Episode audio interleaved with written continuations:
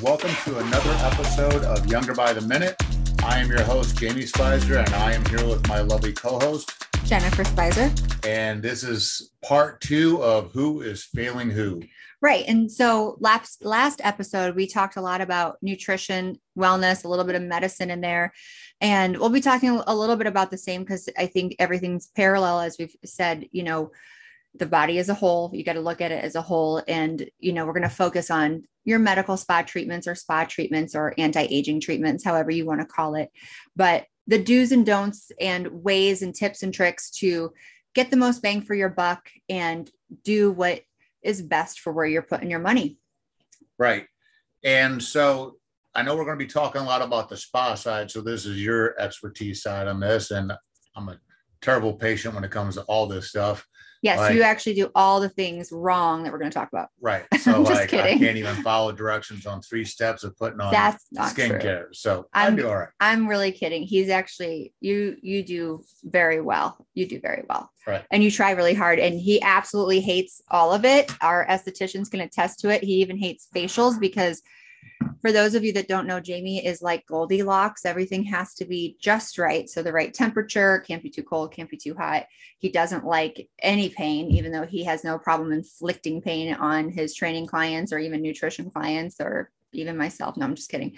But um, you're just you're a good um doer, just not a good acceptor. But I will be honest, as a nurse injector, even us and the other nurses, we we have to be in the right headspace to get some things done. I would just like to say that I'm an A personality type. I just things like to be precise, since the name of the company, Precision Spa. So. You know, and side note for those that don't know, which I think is ironic and fate and divine intervention, but the new phrase in medicine now is called precision medicine. So it fits it because that's a growing part of our practice and it just means precise medicine for the individual. Well, I'm just a visionary and I just foresee things. You know, okay. I'm a leader in the industry. Let's just say that. then why don't you know what I'm thinking or what I need? No, I'm just kidding. That's female and that's impossible. All right. All right. So we digress. Let's dive right into it. You know, I really want to make sure that people really do know how to stack their treatments, what to do, what not to do, and really how to get the most for your anti aging regimen. And I would say that one big mistake that people make is not giving themselves, you know, the right timing for their injectable. So, you know, if you have a big event coming up, you, you wait last minute to get your botox or your fillers. You're you're just setting yourself up for failure. One it takes time for neurotoxin to kick in. It takes 10 to 14 days. I recommend ideally 6 weeks before a big event for any neuromodulators or neurotoxins because it takes the 10 to 14 days.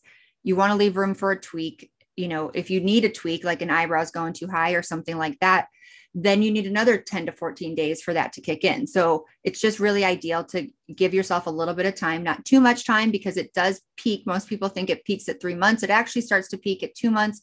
And then it just takes another four weeks for the rest of the movement to come back. So if somebody, you know, I have a lot of people thinking, oh, it doesn't work on me because I start seeing a little bit of movement at two and a half months. That's just simply not true. You're a faster metabolizer which brings me to my next point. If you are a stressed out person or someone that likes to train, or if you're someone that is on hormone replacement therapy, or if you got sick or had surgery, you are going to metabolize neuromodulators and some other things faster. So, one tip that I give all patients is to make sure that you have a, um, adequate zinc levels. Zinc helps neurotoxin activate and stay a little bit longer. When you start depleting of the micronutrients, you are actually going to burn through it faster. Another thing is not um, staying consistent with your stuff. So, you know, Tammy, our other nurse injector, taught me a phrase that, you know, she says to her patients, and that's you have to keep the gas tank full. You know, don't let it get completely empty. It's much cheaper and much easier to fill it from a half a tank than from an empty tank. If you are doing things like neuromodulators or fillers and you let them completely go back down to zero, you're actually not going to progress because if you have a set in line, which we call a static line, so if you have 11s that are there at rest, it's basically like you have folded a piece of paper over time and time again. That crease isn't going to go away. But if you stay up on your neuromodulators and allow the skin to kind of regenerate and you're using other modalities to induct collagen, you can actually reverse that wrinkle. So it's very important to stay consistent and to, you know, have good timing plan so you're not failing at that. And then also what the expect expectation is versus reality. A lot of times i have people that come in with very thin lips and they want to look like angelina jolie. It simply isn't going to happen. You know we can do the best we can. We can do things over time. And just like with nutrition and, and you know exercise like you said in the last episode jamie it's a marathon not a race. You you're not going to have this overnight you know especially if you're really wanting to change structure or if you have set and wrinkles or you have a huge deficit in fat pads like you're starting a little later in the game is what i guess i'm trying to say you've got to be realistic that it's going to take some time and you want it to take some time and you want the provider to be honest with you that you know we're going to be working together for a little while and we're going to have a long lasting relationship and in the end that's going to yield better and safer results because if you try to do too much at once you're just asking for a complication and people don't really realize the risks that comes with injectables like fillers and things. You really need to make sure that whoever you're going to knows anatomy inside and out and knows the products that they're using because I've seen it around here. There's nurses that are doing this because they are fed up with healthcare and that I can relate to, but it doesn't mean that they're passionate about it. So when you have someone that's not passionate about it, then, you know, you're not really, your head's not really in the game. We all know when you care versus when you don't care. And you just take a little extra time and they're putting fillers that aren't meant for the lips and the lips. They've had to be surgically removed. But in addition to that, what's really more dangerous is that you can cause blindness, stroke, you know, and tissue necrosis, which is tissue Nose death. fall off. Yeah, I mean, it's just not worth it. It's Right. not worth it for saving a couple bucks. It's, I mean, it's your face. Well, not only that, but you know, how do you know they're not diluting it down for that price oh, point? Oh, and they, that know, happens. And then, you know, I know I've seen you get aggravated because I know you've seen them like drinking.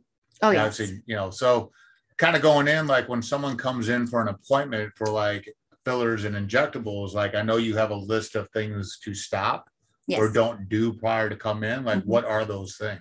So that's a very good topic. Thank you. So, you know, it's really important. I mean, the face is one of the most vascular places on the body. I can't tell you how many times patients are like, oh my God, am I going to bruise today because I have a big event tonight? I have that anatomical face that Kevin Cease drew, that actually another nurse, Connie Brennan, has as a teaching tool. And it shows the vasculature of the face. I mean, the, there's veins and arteries everywhere. And so I just tell my patients, I mean, you know you're going to think i'm that much better when i don't because look at what i'm you know look at what i'm dealing with here you know underneath your beautiful skin I, you've got vessels everywhere so plan for bruising and what what that i ask people to stop drinking alcohol to stop blood thinners if possible. And i mean like ibuprofen aspirin. If you're on you know coumadin and eliquis you, you know you have to stay on those for medical reasons and we can work around that. Um, also you know dark leafy greens and ginkgo biloba that also causes your blood to become a little bit thinner. So it's best to stop those. It's best to not drink too much caffeine the day of or if you take anything like adderall or a stimulant to make sure you maybe try to wait to take that until after your appointment. And then you can pregame with arnica tablets you know start those about five days out. And that really helps you it helps to not bruise. I mean sometimes it's honestly just inevitable and so I just always ask patients to plan for it because I- would rather have them be prepared and be happier when they don't versus not be prepared and, you know, be annoyed with me when they do. What about omegas? I, I think I've heard you say. Yes, omegas because they thin the blood. Correct. Yeah. So stop those if you can. Right. Was that like with everything, uh, Botox and fillers or more specific to fillers? Well, so you can bruise with both. Um, most of the time, fillers cause a little bit more bruising, but anytime we have a needle in the face, you can bruise. So, Yeah. yeah, I would say if you're worried about bruising, if you're someone that cares about bruising, then I would stop that. Okay, good.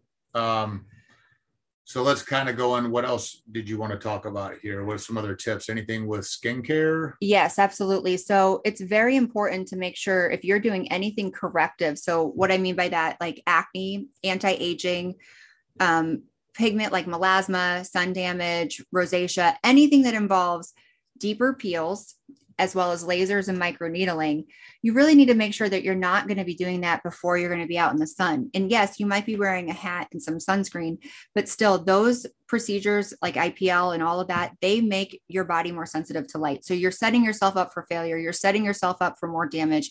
You're literally wasting your money. I remember in aesthetic school, I had um, you know, one of the examples that the teachers gave is that this girl came in for a facial, and when she came in, she was very red. And the esthetician figured out that she had literally just left a tanning bed. Like, why do that? You know, I'm not saying that we don't need sunlight. I'm an advocate for sunlight just safely, but just be aware of what you might be doing. For example, if you're a smoker, I know that it might be hard not to smoke, but you really want to be careful with these lifestyle habits that you have when you're deciding to make the commitment to invest in your face in other areas of the body when it comes to anti-aging because the stuff isn't cheap. If it's good it's not cheap is what i should say. Right exactly. Um now i know like there's times too like certain medicines. Mm-hmm. you know was that one of the things we are going to talk about well or? i think you already brought that up for me. Um so you know with with doing pre post care. So, like if you have certain things that you want to be doing, make sure that you're doing the pre care stuff that I talked about. Make sure you're not disobeying the post care rules because got those it. are those are set in yeah. place for a reason. Because, for example, if you got Botox and then you go outside and you get really hot, or you work out, or you sit in a sauna, in that first 24 hours, you could essentially wash the neurotoxin away. Um, so it's really important, you know, not to go work out excessively right after, even after filler, because you're going to induce more swelling. And actually, I tell patients if they're getting filler, they need to be by me, like within the state, within driving distance for a minimum of 48 hours after. So I can help them if there was an, um, a vascular occlusion or event that needs my help. Because right. if they leave, I can't help them. And unfortunately, pretty much every ER is not equipped to help someone with a cosmetic procedure you know complication. They don't have it. They don't know the protocol. Right. Now i think i've i've seen you talk about times where like you've had stuff done and you you can't sleep on one side of your uh, yes. you know, don't sleep on you always make sure you're sleeping on your back. Like you i see you push all these pillows around. You say you can't roll anywhere you know. Yes i think the romance the romantic part is gone because i have like sleep pads and you know i sleep very specifically to try not to age my face. But yes, it, it is important, especially if you are a side sleeper. Chances are you needed more product on that one side. So it's really important not to smash your face into a pillow. And, you know, bringing up the medicine stuff, I, I want to talk about medical grade skincare. You know, if you're getting all of these in office procedures and you're not using medical grade skincare or you're listening to too many people, I can't tell you how many patients I have that all of a sudden their skincare regimen is multiplying because they see something on Instagram or Facebook. Um, they're using the wrong skincare or too many, you know, caustic things that are damaging their skin. I like to use the analogy that it's like going to the dentist and not brushing your teeth. You know, you're spending all of this money, time, and investment. And I'm not saying that you need to have thousands of dollars worth of skincare, but you really want to make sure that what you're using on your face every single day is what's best suited for your skin. Doesn't create allergies like when we use face reality here and we go into a very in-depth assessment you know ginger our esthetician will go through you know supplements and all that and i say that because she spearheads the face reality all of the estheticians do it. But what you're ingesting on the inside what you're putting on your face the environment that you live in is all going to affect your skin and I'll add the fact that, you know, if you're pounding away at sugar mm-hmm. and high inflammatory foods and you wonder why your skin continues to break out and you have hormonal issue breakouts, well, you're you're contributing to the problem with poor eating patterns. Right. Or like say you have hormonal breakouts and you've tried everything under the sun topically, you know, you need someone in this field to be like, hey, you know, I feel like I'm not doing you the, you know, we're not moving, we're not progressing. So let's take a bigger look, a, a, deeper look and into what you're eating, maybe get some blood work, figure that out. Or not maybe you should, because there's something else going on and your skin does tell a story. It it literally is face mapping. So you could be having an underlying condition like cardiac stuff will show up in the corners of the eyes. You know hormones is usually jawline. Your gi system is usually the corners of the mouth. Your liver is usually your forehead or like wine and dine is like your t-zone area. Your face will tell you what's going on. You know remember your friend your very good friend um, he had terrible rosacea forever. Mm, right. and then he found out he was allergic to peanut butter and not in the normal way where he had you know trouble breathing or an anaphylactic uh, response but it was literally causing him rosacea. And he ate peanut butter every day. He had no clue but his face was telling him. And like you know you we've talked about like keratosis pilaris which is the bumps on the back of your arm that can be from a food sensitivity so or hormonal imbalance. So just remember like what we talked about in the nutrition series or episode of this series your body is trying to tell you something your skin is trying to tell you something so don't always look at it from a vanity perspective and that's okay if you do but remember there might be something else going on that we could help you treat Right. And I think that's why, you know, me and you, you know, when we first started dating and everything, you know, one of the big things we always talked about is how comparable our two, you know, Mhm. our what we do combines each other, you know. Right. And that's like when one of our estheticians has an issue and they're dealing with hormonal issues, they can just send them across to my side. We can have them meet with a dietitian and we can get blood work. And I'll give you give the if anybody's out there listening and you're a dietitian, I mean, i I'm sorry, an esthetician, not dietitian. If you're in, in the aesthetic world, I would highly, highly recommend that you go find a dietitian to team up with someone you could refer out to to help address their your clients' eating habits. That's going to help work with you to get them the best skin that they can have. Because just keep throwing new skincare at them or selling them skincare and not getting them the result. At some point, they're going to getting frustrated and end up leaving. That is absolutely correct. And that's a very good point because I, I remember when I got into aesthetic school, I got into aesthetic school because I had terrible acne and I didn't know how to eat at all. And people don't realize that dairy creates thicker secretion. So when I mean that, like we have sebum and oil that we produce, you know, milk, dairy, things like that will thicken that as well as complex carbohydrates. So and refined carbs. So like um breads, pastas, sugars, things like that they change the actual consistency of your own body's natural lubrication mix that you know make it if you have the genetics because acne is genetic and it's actually hyperkeratization which means that your skin cells shed at a more rapid rate than that 28 day cycle that they're supposed to because everything's on a 28 day cycle in the body for whatever reason but like and from a female perspective but if you have hyperactive skin cell shedding combining that with thicker secretions you're asking for congestion clogging, which is type 1 acne. And then a lot of times what happens is either inflammation is causing the cystic acne or your body's starting to see the comedones or congestion as an inflammatory, like an, an invader, and they're trying to push white blood cells to push it out. So you, you really have to understand what the cause is, get to the root of the problem, or you're just going to chase your tail. For example, melasma. For those of you that don't know, melasma is that pregnancy mask. It's that diffused brown pigment. It's not sun damage. It's almost like a diffused brown pigment, usually on the forehead, the upper lip, and across the cheeks. Women will get it on birth control or postpartum during pregnancy whatever. But that can be related to estrogen not going down one of the right pathways. There's three pathways that estrogen goes down. There are simple things like DIM, which DIM helps. It's not an estrogen blocker, but it, it's made from cruciferous vegetables and it helps DIM go down the safer pathway and, and gets methylated better. But you know, there's just conversations like that where getting to the cause is just really going to help a lot more. Right. You know, and even all the way back to like, you know, again, I know you experienced this thing, you know, if an esthetician or someone doesn't have someone they can refer out to to diagnose what's going on, someone like let's you know HRT is a really big thing now, and like if a female goes on like a sublingual or something like that, like your lymphatic system got clogged up and you started breaking out through your neckline and jawline and stuff like that. So again, you know, you you're the people that you're going to that you're trusting with your money and your skin and your health make sure they're knowledgeable and have resources. If they can't figure it out, they have resources they can send you to. Well, yeah, that was crazy. And I don't know really if it got, if it clogged my lymphatic system, but you have a lot of lymph nodes in that underneath the jaw, like the submentum area.